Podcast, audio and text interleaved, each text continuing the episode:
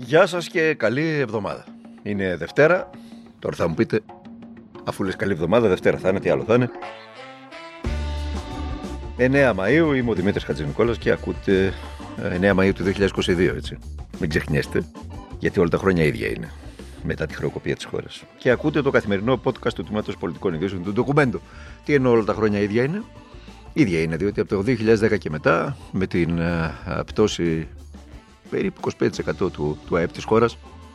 Ούτε στο πόλεμο δεν είχαν γίνει αυτά και με την πτώση των μισθών των συντάξεων σε συνδυασμό με την τερατώδη ενεργεία και με τις τεράστιες αυξήσεις για διάφορους λόγους που συνεχίζονται και σήμερα ε, ο καθημερινός αγώνας των πολιτών είναι απλά η επιβίωση.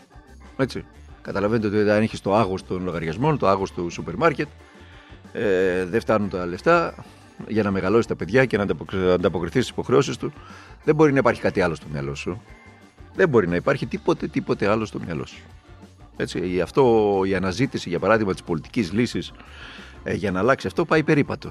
Ακούγεται κοινικό, ακούγεται πάρα πολύ αρνητικό, αλλά ό,τι και να λέμε εμείς, η πραγματικότητα είναι αυτή που ε, δείχνει προς τα που οδεύουν τα πράγματα και δείχνει ε, το τι πταίει. Όταν λέω πραγματικότητα, τι εννοώ, για παράδειγμα, ο κανένας συνεχίζει να είναι πρώτος στην προτίμηση των, ε, των εκλογέων. Το δεν ξέρω, δεν απαντώ, φτάνει σχεδόν στο 20%, 17, 16, 18%, τεράστιο το, το ποσοστό. Εκεί έξω δηλαδή υπάρχουν ένας τεράστιος αριθμός συμπατριωτών μας, πολύ κρίσιμο πολιτικό μέγεθος και εκλογικό μέγεθος, οι οποίοι δεν έχουν τίποτα άλλο στο μυαλό τους παρά μόνο την επιβίωση και τι να κάνουν πραγματικά οι άνθρωποι ε, όταν είπαμε δεν, ε, δεν φτάνουν ούτε για τα χρεώδη.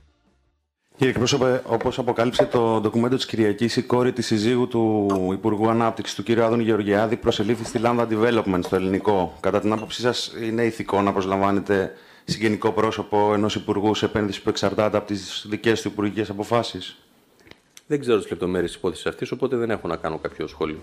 Αυτός που ακούσατε ήταν ο κυβερνητικός εκπρόσωπος. Επιλέξαμε να ξεκινήσουμε με αυτόν, ο κύριος Οικονόμου.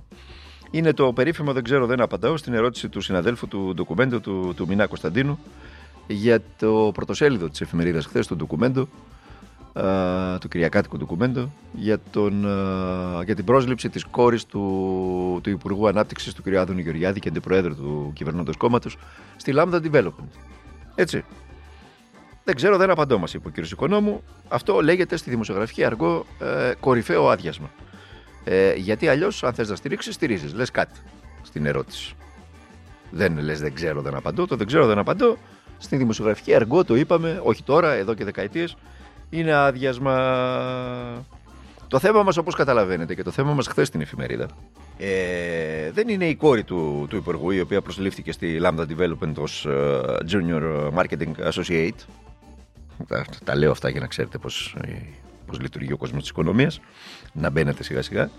Ε, το θέμα μας δεν είναι η κόρη του, του Υπουργού. Να είναι καλά το παιδί και ε, να έχει την καλύτερη καριέρα ε, στη ζωή της και να είναι και ευτυχισμένο και χαρούμενο. Ε, το θέμα μας είναι ο ίδιος ο Υπουργός. Ο ίδιος ο Υπουργός είναι το θέμα μας. Ακούστε, 17 τροπολογίες ψηφίστηκαν για χάρη της Lambda Development από τότε που η Νέα Δημοκρατία έγινε κυβέρνηση. 17 τροπολογίες, οι οποίες όλες ξυλώνανε το νόμο για την περίφημη αυτή επένδυση της προηγούμενης κυβέρνησης.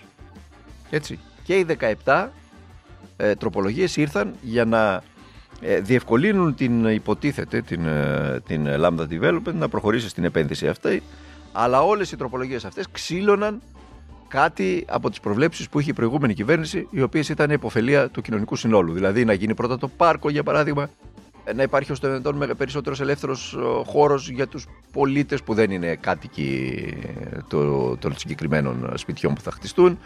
Ε, με όλες αυτές τις τροπολογίες, η επένδυση αυτή, η περίφημη, η μεγαλύτερη επένδυση ever στο, στον πλανήτη και ό,τι λέγανε τόσο καιρό τα, τα συμπολιτευτικά μέσα, κατέληξε να είναι ένα real estate στην κυριολεξία. Δηλαδή, πήραν την κρατική γη, την περιουσία όλων ημών των Ελλήνων, την πήραν μάλιστα έναντι πινακίου φακής, ε, θα χτίσουν εκεί ένα υπερσύγχρονο συγκρότημα κατοικιών, καζίνο και ό,τι μπορείτε να φανταστείτε, που δεν θα μπορεί να τα πλησιάζει ούτε καν ο πλούσιος Έλληνας.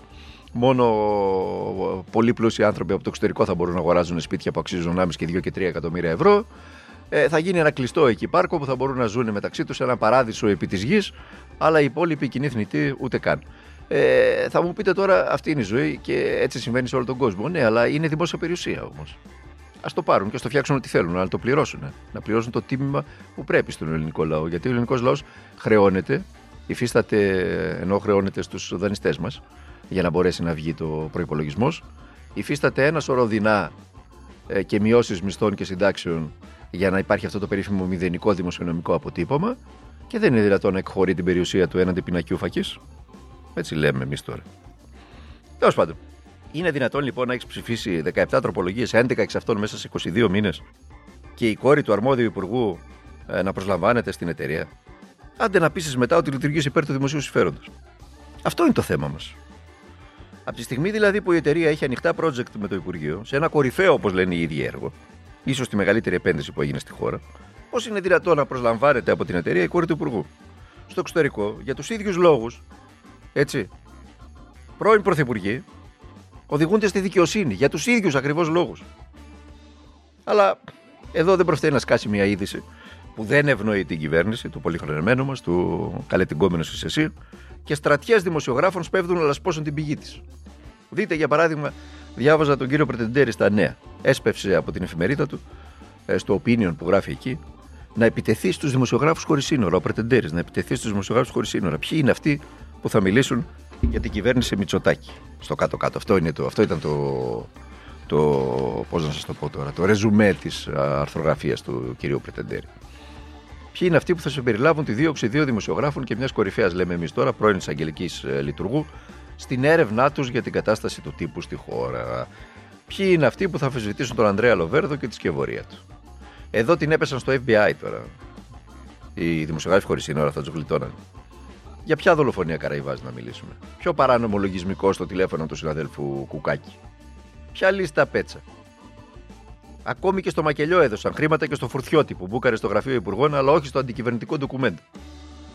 Ποιοι διορισμοί δημοσιογράφων; Ποια εκατομμύρια στα κανάλια, ποιος διαγωνισμός, ποιο τίμημα για τις δημόσιες συχνότητες, ποια διαπλοκή, ποια διαφθορά, ποια χρεοκοπία; Ποια δίωξη στη Γιάννα Παπαδάκου, ποια κλίση σε απολογία και απολογία του εκδότη του ντοκουμέντου, του Κώστα του Βαξεβάνη.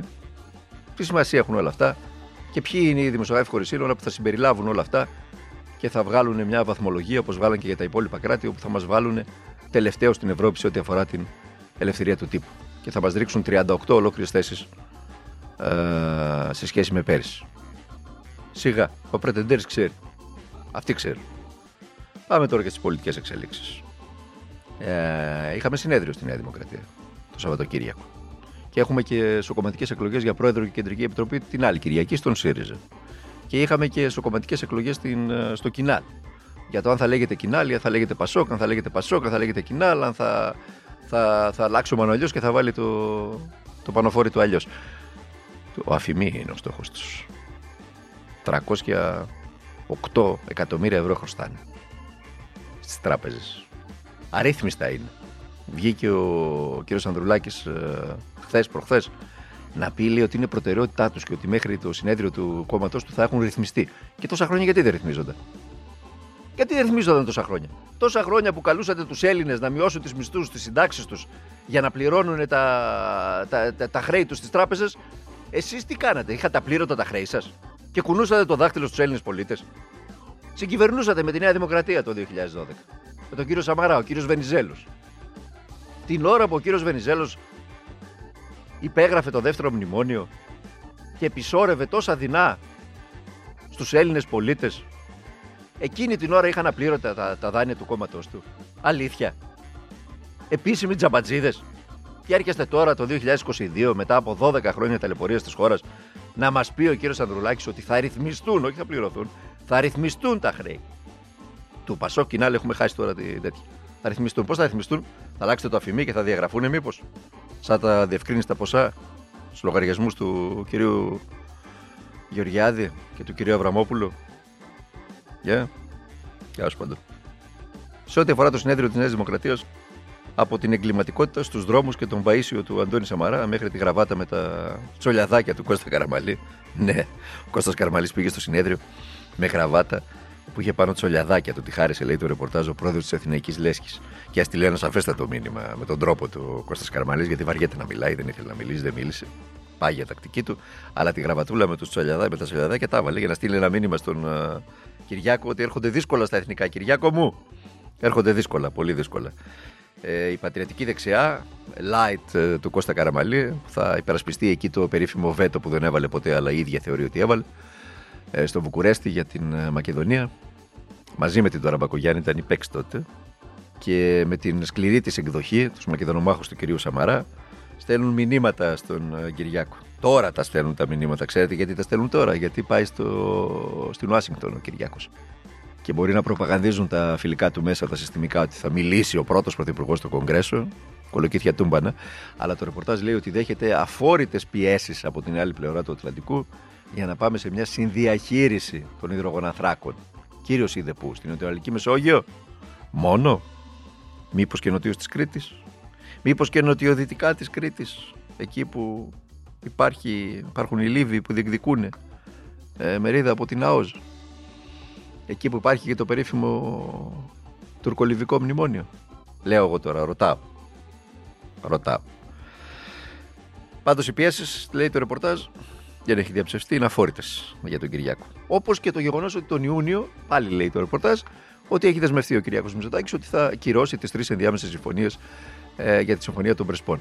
Εκεί και εκεί έρχονται δύσκολα για την ε, δεξιά πολυκατοικία και εκεί η μάχη γίνεται για την κεντροδεξιά. Σε όλα αυτά που υπόθηκαν στο συνέδριο και από την πλευρά του Αντώνη Σαμαρά και από την γραβάτα του Κώστα Καραμαλή, η απάντηση του, του Κυριάκου Μητσοτάκη ήταν μια συνέντευξη χθες Κυριακής στο Βήμα, όπου έλεγε ότι το κέντρο αποφασίζει στην Ελλάδα και το κέντρο κλείνει τις εκλογές. Το κέντρο. Έτσι, μήνυμα και αυτό.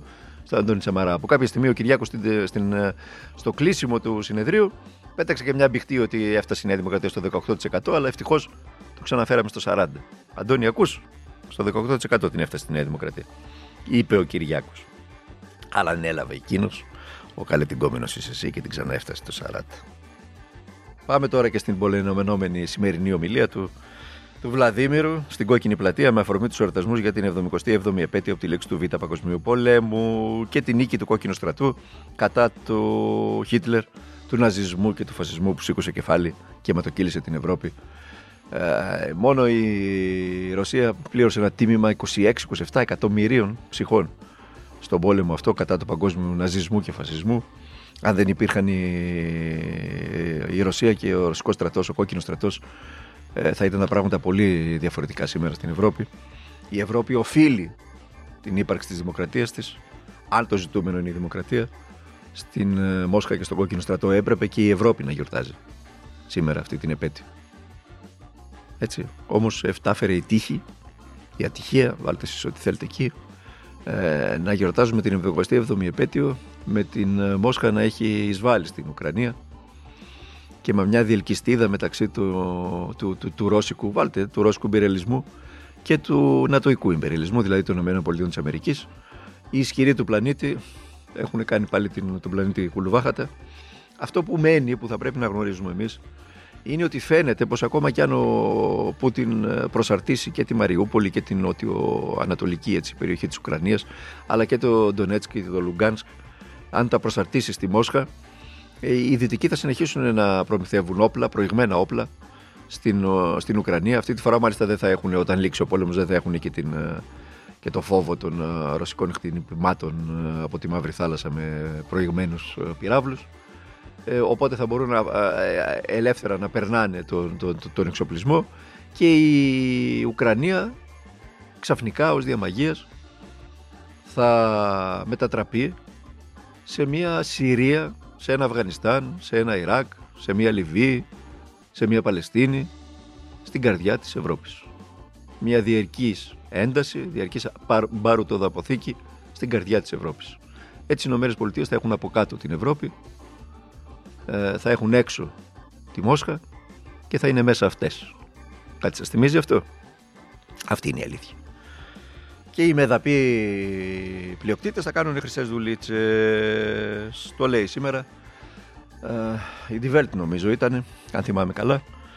Ε, μάλιστα ε, ε, η Die Welt χρησιμοποιεί και ε, αναφέρεται και σε ρεπορτάζ του περιοδικού του Eloitz ε, που, που είναι εξειδικεύεται στα ναυτιλιακά το οποίο λέει ότι από τα, από τα 200 πλοία που αυτή τη στιγμή μεταφέρουν ρώσικο πετρέλαιο ε, ανά τον κόσμο τα 77 είναι ελληνικά έτσι από Έλληνες εφοπλιστές λοιπόν Πάντως ο Πούτιν, αφού ήταν, πολλά είχαν γραφτεί για το προηγούμενο διάστημα, ο Πούτιν εξαπέλυσε επίθεση προς τη Δύση και το ΝΑΤΟ, καθιστώντας τα υπεύθυνες για όσα συμβαίνουν στην Ουκρανία. Δεν έδωσε καμιά περαιτέρω πληροφορία για την εξέλιξη της εισβολής. 11 λεπτά μίλησε, λίγα, είναι αλήθεια. Δεν αναφέρθηκε ονομαστικά στην Ουκρανία. Ε, δεν έδειξε κάποια ένδειξη για το πόσο ακόμα θα συνεχιστεί αυτός ο πόλεμος, αν έχει σκοπό το σταματήσει κάποια στιγμή.